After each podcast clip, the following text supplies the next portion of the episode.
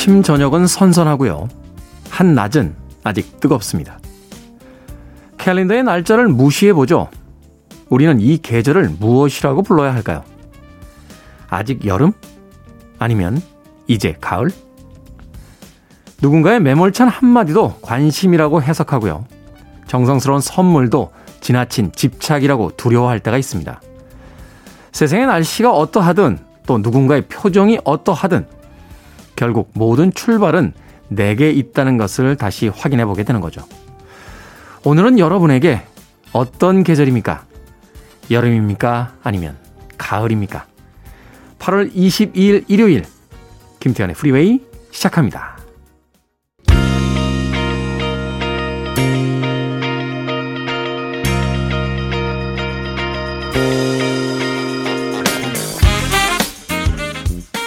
빌보드 키드의 아침 선택 김태훈의 프리웨이 저는 클 태자 쓰는 테디 김태훈입니다. 자 오늘 첫 곡은 그로버 워싱턴 주니어와 빌 위더스가 함께했던 Just the Two of Us였습니다. 뭐 우리에게는 그 easy listening 재즈 음악 중에서 이제 걸작 명곡으로 이제 기억이 된 그런 음악이죠. 이런 음악들이 꽤 있어요. 어 키스 자렛의 뭐 My Song 같은 곡들 또 뭐 팝 음악 쪽으로 분류가 되긴 합니다만 빌리 조엘의 Just the Way You Are 같은 곡들도 사실은 이제 컨템퍼리 재즈 음악으로서 뭐 해석을 하는 그런 평론가들도 있습니다. 참 이렇게 좋은 곡들 예전에는 음악 들을 때 어려운 곡들 남들이 안 듣는 곡들 이렇게 찾아 들으면 뭔가 대단한 음악이 있을 거야라고 생각했던 적이 있는데 사실 생각해 보면 정말로 대단한 음악들은 이미 많은 사람들에게 알려져 있는 음악이 아닐까 하는 생각도 해보게 됩니다. 자, 그로버 워싱턴 주니어와 빌 위더스가 함께했던 Just the Two of Us로 일요일 김태훈의 프리웨이 시작했습니다. 자, 일요일 1부는요, 음악만 있는 일요일로 꾸며드립니다. 좋은 음악들 두 곡, 세 곡 이어서 논스톱으로 편하게 들으실 수 있도록 들려드리겠습니다. 또 2부에서는 재즈피플 김광현 편집장님 모시고 Sunday Jazz Morning으로 꾸며드립니다. 일요일 아침에 아주 고급스러운 재즈 음악, 또 오늘은 어떤 음악을 가지고 오실지 잠시 후에 만나봅니다. 자, 청취자분들의 참여 기다립니다. 문자번호 샵 1061, 짧은 문자는 50원, 긴 문자는 100원, 콩으로는 무료입니다. 여러분은 지금 KBS 2라디오 김태훈의 프리웨이 함께하고 계십니다.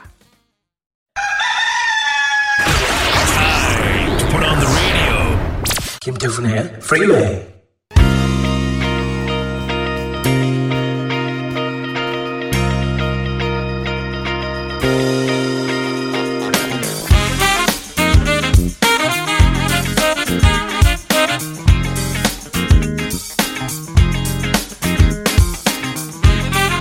음악만 있는 일요일 세 곡의 노래 이어서 듣고 왔습니다. 마빈 게이의 Sexual Healing 그리고 더 아이슬리 브라더스의 Between the Sheet 그리고 나라다 마이클 월든과 안젤라 보필이 함께했던 Never Wanna Be Without Love까지 세 곡의 음악 이어서 들으셨습니다. 9327님 테디 오랜만에 들어왔는데 방송 계속 하시는 건가 봐요. 감축들이 옵니다. 역시 정의는 살아있어. 문, 문맥이 잘 이해가 안 가나요? 예. 테디 오랜만에 들어왔는데 방송 계속 하시는 거, 하시는 건가 봐요. 여기선 약간 축하의 의미보다는, 어? 모퉁이를 돌았는데 이 집 아직 안 망했네? 라는 거 아닙니까? 그리고 나서 감축들이 옵니다. 어, 안 망한 거 감축드려요. 그리고 저는 정의는 살아있다고요? 갑자기. 이게 무, 무슨 문맥상의 조우죠? 예, 제가 너무 예민하게 반응하는 겁니까? 아, 그건 아닙니다만 다시 한번 읽어드릴 테니까 청취자 여러분들의 느낌을 한번 전해주시길 바라겠습니다. 테디 오랜만에 들어왔는데 방송 계속 하시는 건가 봐요. 감축드립니다. 역시 정의는 살아있어. 이상하잖아요, 이거. 그래도 축하해 주셨으니까 감사합니다. 네, 계속합니다, 방송. 9327님. 1561님, 주말 동안 아침에 출근할 일이 생겨서 라디오 듣는데 테디 목소리를 주말에도 들으니 신기합니다. 주말에는 쉬는 줄 알았어요. 라고 하셨습니다. 주말에도 방송하죠. 방송이 나갑니다. 어, 빵미라고 아이디 쓰시는 분. 프리웨이 너무 좋아요. 아침에 먹는 영양제 같습니다. 감사해요. 라고 또 칭찬의 문자 보내주셨습니다. 영양제. 영양제가 좀 애매하지 않습니까? 이게 영양제를 먹고 나서 갑자기 10살은 어려진 것 같아. 이렇게 이야기하시는 분들은 많이 못 본 것 같아요. 영양제, 저도 이제 유산균하고요. 어, 종합 비타민 정도 먹습니다. 근데 가끔 잊어먹고 안 먹을 때 있어요. 안 먹을 때. 그죠? 근데 그닥 차이가 없어요. 뭐, 날과 안 먹은 날이. 뭐 꾸준히 먹어야 된다 이런 이야기를 하시는데, 네. 좋은 이야기인 거죠? 아침에 먹는 영양제. 예, 늘 그 자리에, 예, 먹건 안 먹건, 그래도 늘 그 자리에. 그렇죠. 식탁 위에 영양제 이렇게 하나 탁 올라져 있으면 왠지 부자 된 것 같고요. 왠지 그것만 보고 있어도 건강해지는 그런 기분이 듭니다. 빵민님, 감사합니다. 자, 1618님, 요즘 아침 6시 정도만 되면 어김없이 울어대는 새가 있습니다. 꾸국, 구국, 꾸국, 구국. 이렇게요. 리듬감이 있는데 올빼미 부엉이 다 아니더라고요. 도대체 뭘까요? 검색해도 찾을 수가 없습니다. 하셨습니다. 아, 이렇게 리듬, 이게 뭐죠? 꾸국, 구국, 꾸국, 꾹꾹. 아, 꾸국, 꾹꾹. 네. 아, 어렵다. 이건 네 글자인데. 이거. 다 함께 해볼까요? 네. 꾹꾹꾹꾹. 꾹꾹꾹꾹. 네. 이렇게 운답니다. 혹시 청취자분들 중에 이렇게 우는 새가 뭔지 알고 계신 분들은 제보 좀 부탁드리겠습니다. 예, 검색해도 찾을 수가 없다라고 하시네요. 자, 마지막으로 다시 한번 울어드립니다. 아, 꾸국꾸국, 꾸국꾸국 이라고 운다라고 합니다. 자, 음악 듣습니다. Chic의 Le Freak 그리고 얼스 윈드 앤 파이어와 이모션스가 함께한 부기 원더랜드까지 두 곡의 경쾌한 음악 들려드립니다.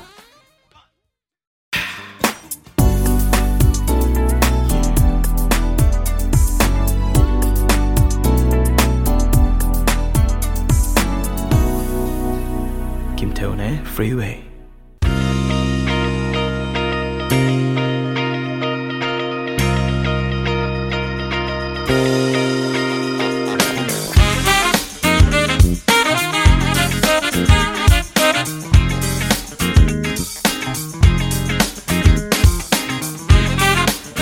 경쾌한 곡들 뒤에 이어진 조금은 차분한 어, 발라드 풍의 음악들이었죠. 필리스 하이만의 스브니 그리고 Boyz II Men의 End of the Road까지 두 곡의 음악 이어서 들려드렸습니다. 자, 빌보드 키드의 아침 선택 KBS 2라디오 김태훈의 프리웨이 음악만 있는 일요일로 함께하고 계십니다. 주미자님, 테디 몸매 관리 어떻게 하시는지요? 예전이나 항상 똑같으시네요. 라고 하셨습니다. 아, 청담동에 자주 다니는 그 샵이 있어요. 어, 1년에 한 두 번 정도는 이제 지방 흡입하고요. 그리고 이제 한 달에 한 번씩 꼭 전신 마사지 받습니다. 아, 매일 이제 아침에 얼굴에 팩하고 6kg 정도 달립니다. 예, 그리고 어, 건강식으로 항상 음식을 먹으려고 하고요. 패스트 푸드는 정말 입에도 되지 않습니다. 아, 그래야지만 이런 몸매를 가질 수 있거나 아니면 그냥 아, 태어날 때부터 타고 태어나는 거죠. 예, 하나님이 저를 많이 사랑하신 것 같아요. 예. 몸매마저 완벽하게 예, 정말 정말 샤워할 때 거울을 잘 안. 아, 사랑에 빠지기 때문에 예, 자기 몸과 사랑에 빠질 수 있는 남자 그렇게 많지 않습니다. 네. 몸매 관리요? 글쎄요. 어, 예전에 세 끼 먹었어요. 어, 아침, 점심, 저녁 먹었는데 40이 좀 넘은 뒤부터는 두 끼만 먹습니다. 예. 성장기가 끝나서 그런지 몰라도 세 끼를 먹으면 이렇게 살이 좀 찌는 것 같고 몸이 좀 부대낀다고 해야 되나요? 어, 처음에 몇 달 동안은 좀 고생을 했습니다. 아침에 늘 밥을 먹다가 어, 갑자기 아침밥을 굶고 이제 점심하고 저녁만 먹게 되니까 어, 아침 시간이 좀 힘들더군요. 근데 한두 달 적응하고 나니까요. 요새는 아침을 오히려 너무 일찍 먹으면 부담스럽습니다. 어, 그래서 하루 두 끼 정도 먹고요. 어, 두 끼 먹을 때 될 수 있으면 고기로 먹습니다. 예. 뭐 양이 많은 건 아닌데 뭐 제육볶음, 뭐 오징어 볶음, 아니면 뭐 생선 먹을 수 있으면 사 먹을 땐 생선, 뭐 고등어 조림, 뭐 아니면 뭐 그렇게 먹죠. 어, 밥은 조금 예, 소박하게 먹고요. 군것질 안 합니다. 예, 탄산음료 전혀 안 먹고요. 저는 마시는 건 물하고 술밖에 없습니다. 예. 과자 과자도 이렇게 간식들 가끔 스탭들이 주면 예, 한알 정도 먹습니다. 몸매 관리 되나요? 이렇게. 예, 그리고 좀 걷고요. 예, 주미자님. 별로 재미없다. 앞서서 그 청담동에서 이렇게 지방 흡입할 때가 훨씬 더 재밌었던 것 같은데. 예, 그냥 그렇게 할게요. 예, 청담동에서 지방 흡입합니다. 그리고 한 달에 한 번씩 전신 마사지 받고요. 헐리우드 스타들이 먹는 식단으로 주로 아침을 먹고 있죠. 주 기자님. 자, 궁금증이 해소가 되셨습니까? 로비 네빌의 음악으로 갑니다. 인생이 다 그런 거야. C'est La Vie 그리고 돈 존슨. 마이애미 바이스라고 하는 TV 드라마에 등장했던 아주 멋진 배우였죠. 노래도 했어요. 핫빛까지 두 곡의 음악 이어집니다. You're listening to one of the best radio stations around. You're listening to 김태훈의 Freeway. 빌보드 kid의 아침 선택 KBS 2라디오 김태훈의 Freeway 함께하고 계십니다. 1부 끝곡은 헬렌 레디의 곡으로 준비했습니다. Angie Baby. 저는 잠시 후 2부에서 뵙겠습니다.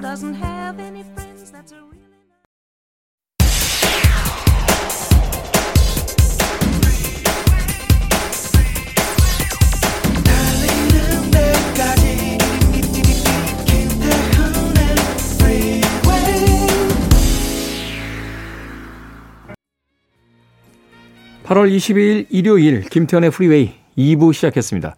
2부 첫 번째 곡은 제리 래퍼티의 Baker Street이었습니다. 자, 2부는 예고해드린 대로요. 재즈피플 김광현 편집장님과 함께 일요일 아침에 재즈 음악 Sunday Jazz Morning으로 함께합니다. 잠시 후에 만나봅니다. I want it. I need it. I'm desperate for it. Okay, let's do it. 김태훈의 Freeway.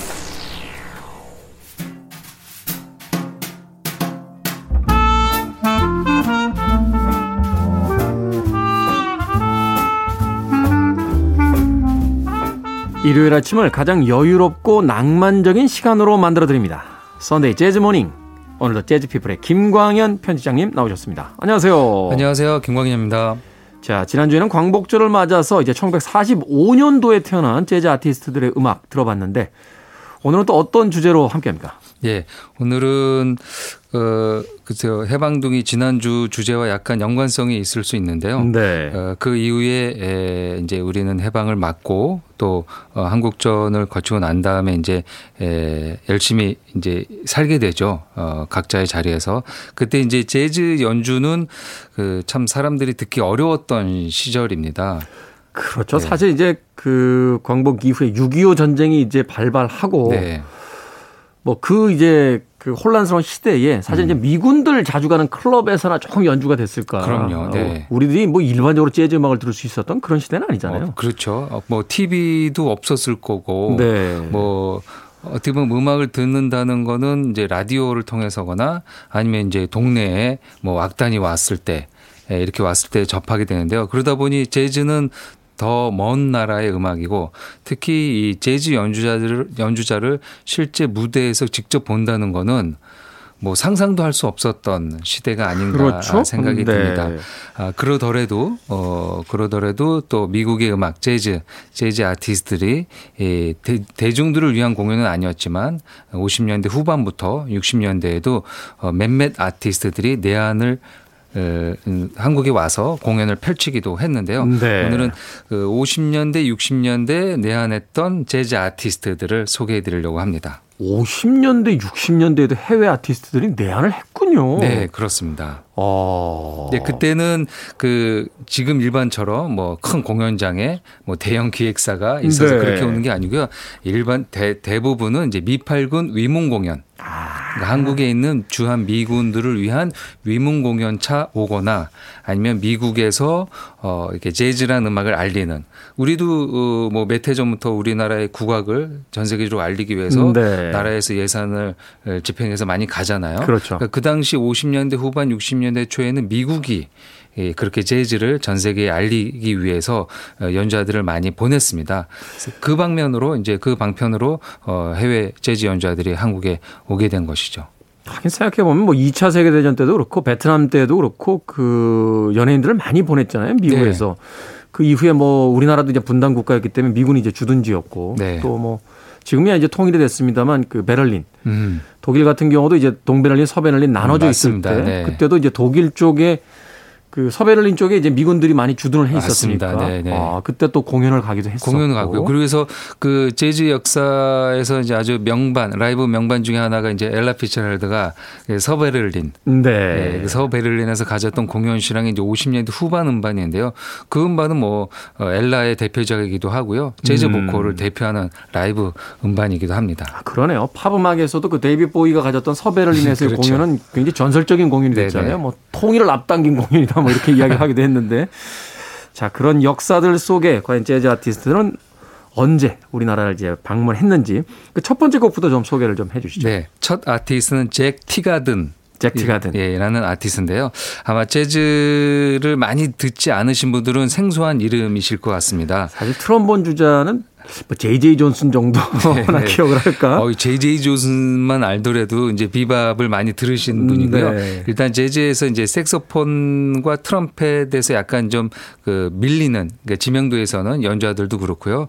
어, 그런 트럼본이라는 악기를 연주하는 초기 연주자입니다. 음. 그러니까 그 쉽게 얘기해서 루이 암스트롱과 함께 연주했던 아, 그러니까 루이 정말, 암스트롱- 정말 초기 인물이군요. 그렇습니다. 예, 루이 암스트롱이 20, 30년대 예, Hot 5, Hot Seven 같은 밴드로 유명할 때 그때 이제 그 옆에서 트럼본을 연주했던 잭 티가든이라는 아티스트고요.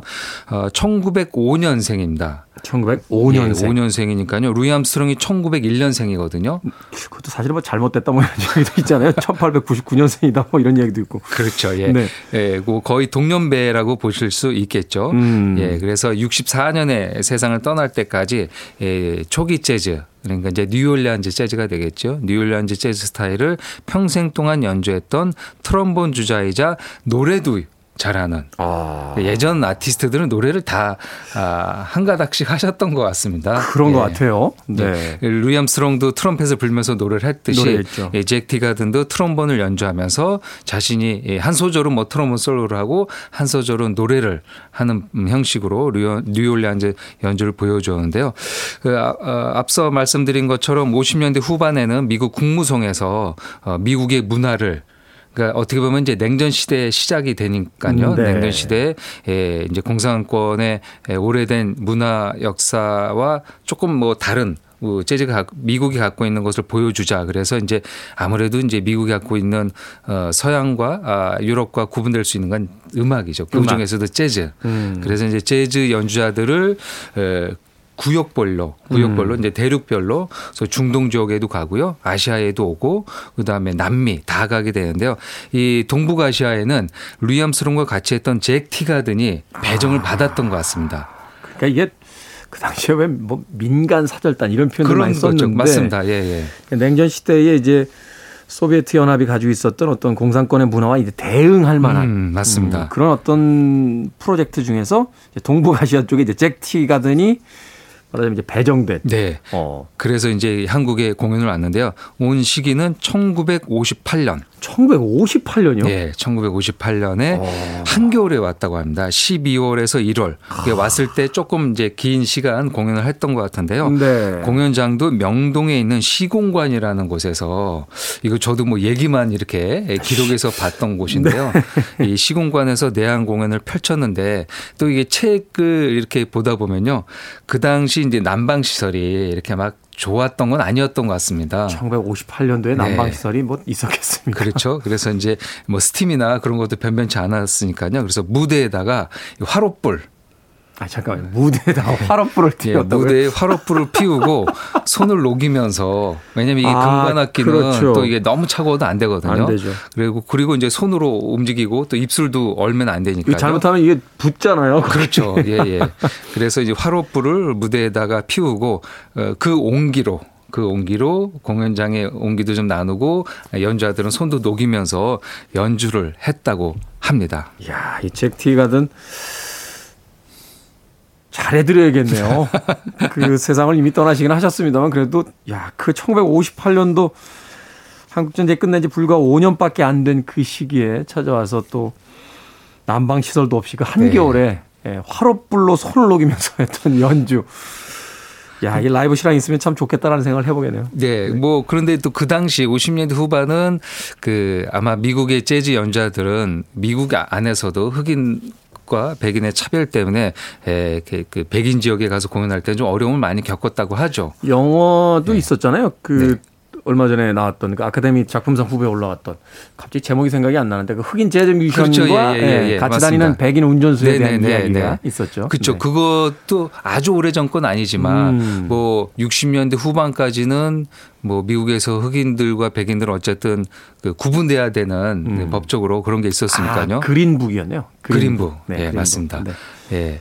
그렇기 때문에 어떻게 보면 90, 50년대 후반 한국에 와서는 어 시설은 조금 그렇게 낙후되었지만 음. 아마 우리나라 음악 팬들은 아마 극진히 또 이렇게 잘 대접을 해 드리지 않으셨을까. 네, 뮤지션에 뭐, 대한 예의를 갖춰서. 네, 불고기도 좀 불고기 정식도 드리고요. 비빔밥도 어, 이렇게 대접을 하지 않았을까라는 생각이 듭니다.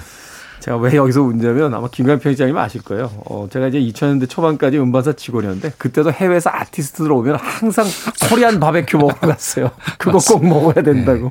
네. 예, 그 기억이 나서 갑자기 웃음이 터졌습니다. 자, 1958년에 내한 공연을 가졌던 잭 티가든의 음악 중에서 어떤 음악 듣습니까? 예, Basin Street Blues라고요. 뉴올리안즈를 대표하는 곡이 되겠습니다. Basin Street Blues 듣습니다. 1958년도에 내한 공연을 가졌던 잭 티가든의 Basin Street Blues 들이었습니다. 아니 연주도 뭐 어, 너무 훌륭하지만 목소리 정말 끝내주네요. 그 한번 들으 노래를 들으신 분들은 검색을 하셔서 얼굴을 한번 네. 예, 찾아보시면요.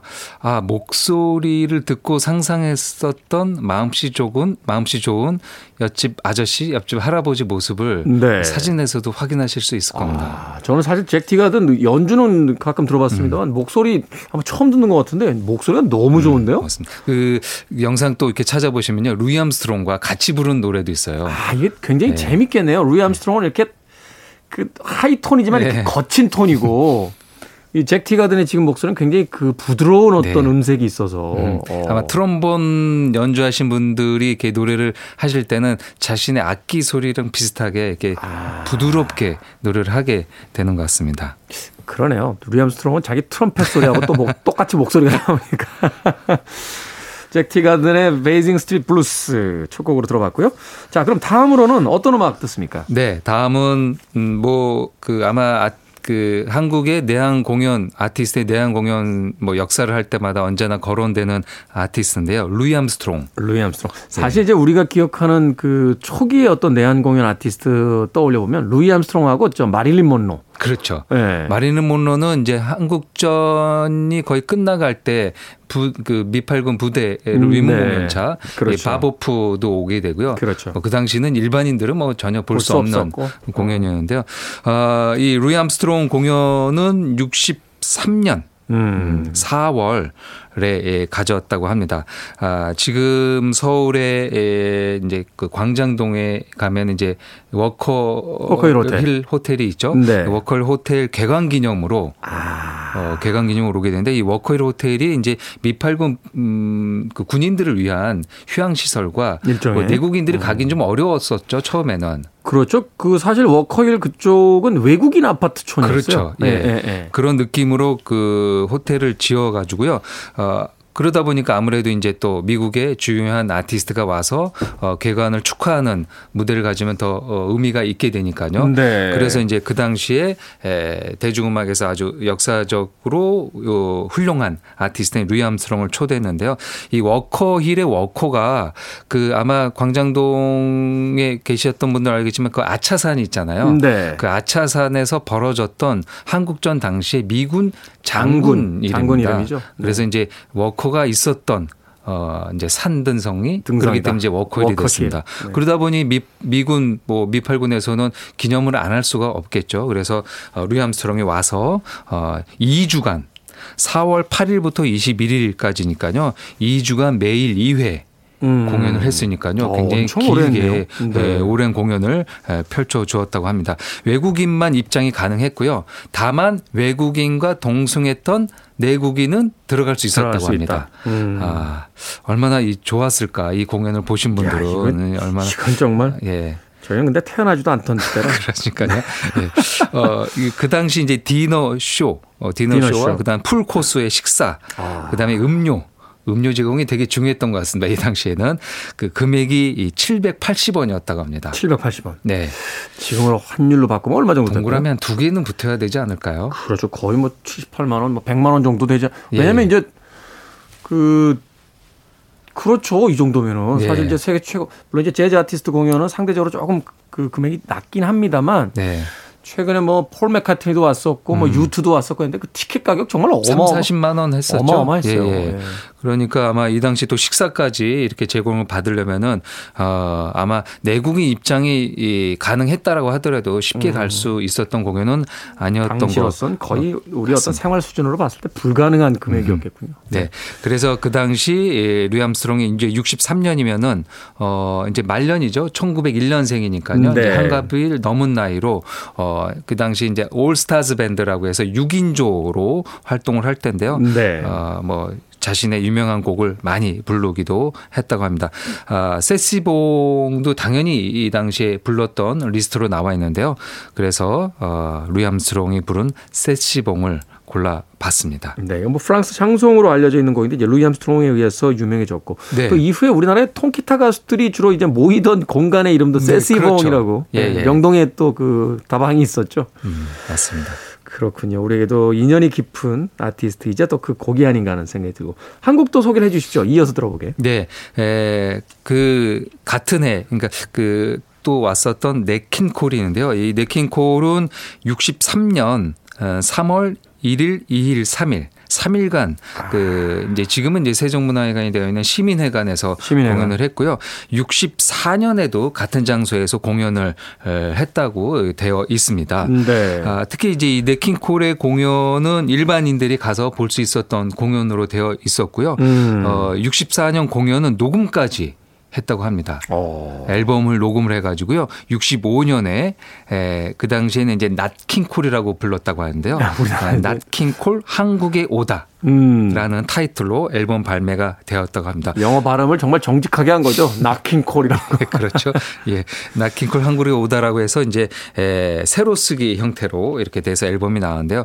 이 앨범이 지금은 뭐 굉장히 희귀 음반으로 되어 있어서 아, 구할 수 있나요? 예, 미국에서도 구하기 어려운 어. 고가의 음반으로 어, 되어 있습니다. 근데 에, 그래서 이, 이 당시에 당연히 이제 네킹콜의 말년이니까요. 히트곡들을 많이 불렀는데 여기서 앙콜로 앙콜로 아리랑을 불렀다고 합니다. 아. 그래서 이제 몇 해 전에 아마 라디오에서나 TV에서 이 네킹콜이 부른 아리랑 그래서 뭐 세계 최초의 해외 아티스트가 직접 불러서 취입한 음반이 이, 그, 아리랑이 담긴 음반이다라고까지도 되어 있는데요. 네. 한 1분 20여 초, 1분 25초 꽤 오래 불렀네요. 네, 아리랑을 에, 이렇게 불렀고요. 그 당시 이제 연주는 한국에 있었던 김광수 악단 음. 아주 뛰어난 재즈도 구사했고 뭐 그 당시 이제 악단은 방송용을 많이 했죠. 그렇죠. 근데 이제 방송을 하기 전에 미팔구 무대나 그런 데서 재즈를 많이 했기 때문에 충분히 좋은 연주를 에, 들려 주었습니다. 아, 그리고 그 이제 이 당시 이제 아리랑을 불렀고요. 아리랑을 불러서 그 선율이 너무 마음에 들어서 네킹콜이 예, 64년 공연을 하고 미국에 돌아가서 정식으로 자신의 음반에 아리랑을 넣으려고 했다고 합니다. 네. 근데 이제 안타깝게 예, 돌아가고 어 나서 미국에 돌아가고 2월에 아. 예, 갑자기 이제 폐암이 발병해가지고 어 세상을 65년 떠났죠. 초에 세상을 떠나고 어, 말았습니다. 아마 한 1, 2년만 더 생존해 있었다면은 네킹콜이 부른 아리랑을 전 세계인들이 듣지 않았을까. 왜냐하면 너무 이. 네킹콜은 스페니시어로도 불러서 이 난민 노래를 자신 세계적으로 많이 알린 공이 있거든요. 그 꽌도 꽌도 꽌도 그- 있잖아요. 맞습니다. 네. 예. 음. 그러, 그러다 보니 이제 아리랑을 했다면은 그 당시 이제 재즈 연주자들이 아리랑을 재즈 레파토리로도 쓸 수 있지 않았었을까라는 그러네요. 생각도 아, 듭니다. 이건, 이건 너무 아, 아쉽네요. 네. 사실은. 음, 참. 당시에 더군다나 이제 그 60년대 냇 킹 콜에 하면 뭐 전설적인 아티스트였으니까. 음. 자, 내한했던 아티스트들 중에서 오늘 두 곡으로 이어들 곡, 루이 암스트롱의 세시봉, 그리고 냇 킹 콜의 모나리자까지 이어서 들어보도록 하겠습니다. 아트 블래키 앤 더 재즈 메신저스의 Like Someone in Love 들으셨습니다.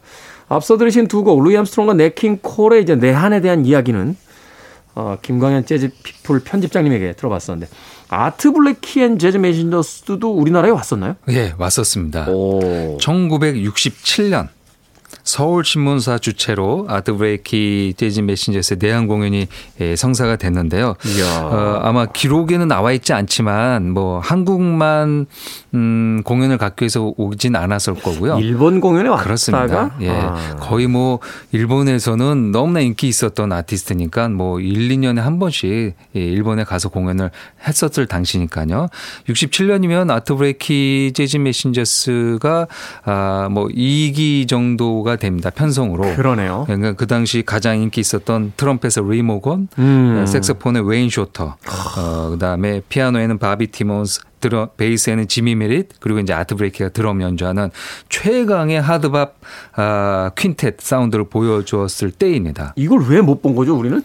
어, 일단 우리는 아직 그 세상의 빛을 보지 못했었던 1967년. 어, 지금 연배로 한 70대, 80대 분들 이야. 중에서 재즈 팬들은 이 당시 공연을 봤었을 텐데요. 그러니까요. 뭐 아트 블랙의 리 모건의 웨인 쇼터의 그렇죠. 뭐 당대 최강 아니에요. 그런데 예, 지금 생각하면은 그, 그 굉장히 큰 공연장 시민회관 했을 때인데요. 네. 뭐 몇천 명이 들어갈 수 있는 공연장이니까요.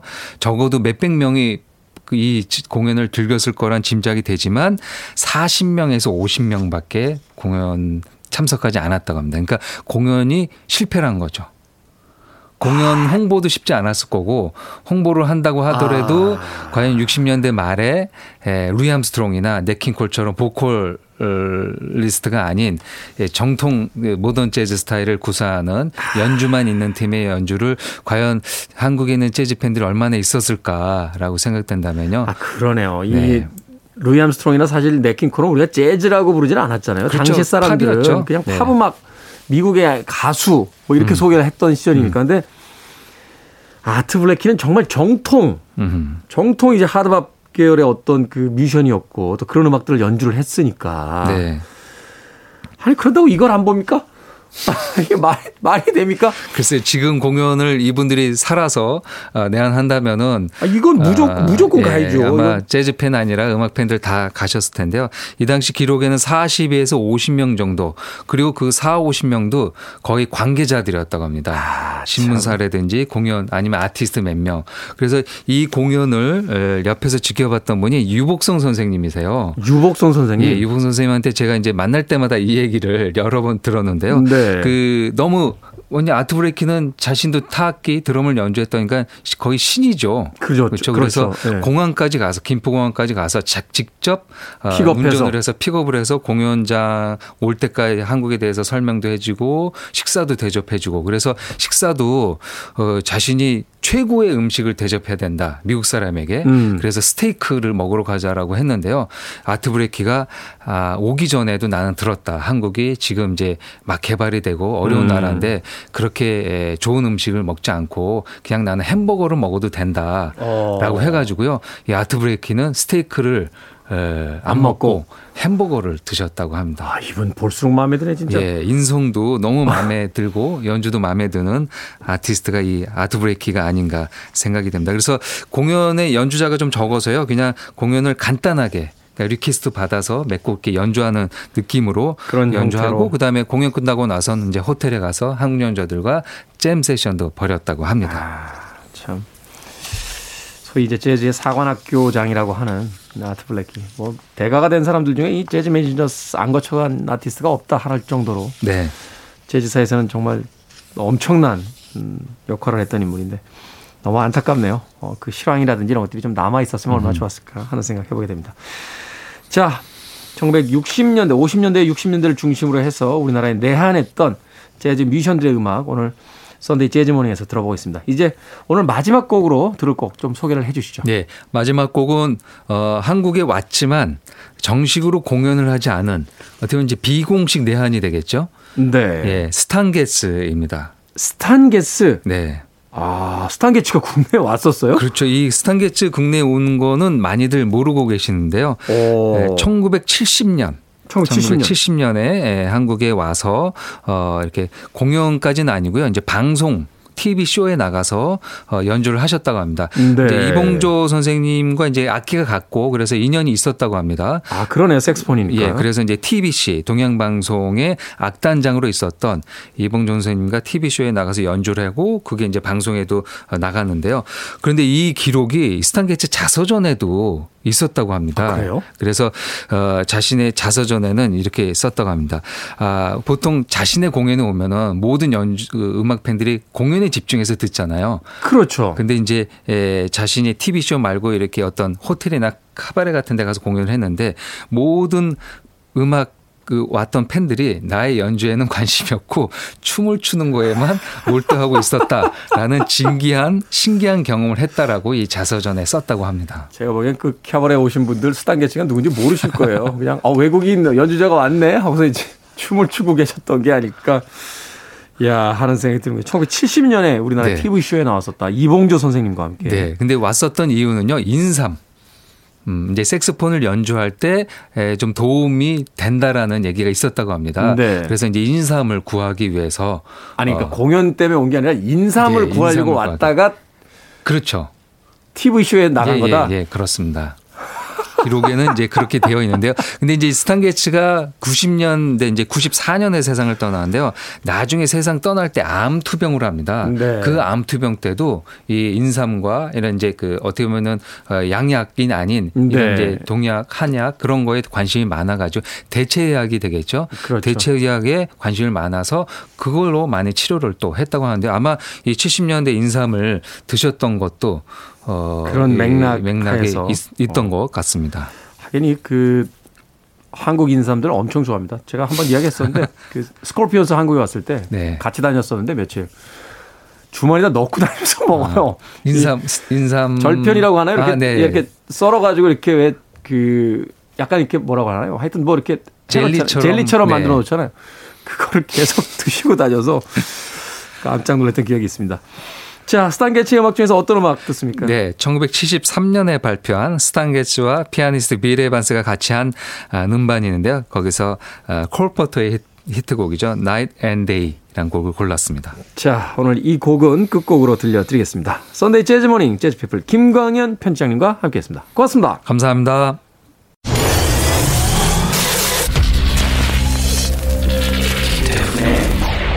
Freeway. KBS 1라디오 김태훈의 프리웨이 오늘 끝곡은 앞서 김광현 재즈피플 편집장님께서 소개해 주신 스탄 게츠 and 빌 에반스의 Night and Day 듣습니다. 저는 내일 아침 7시에 돌아옵니다. 편안한 일요일 보내십시오. 고맙습니다.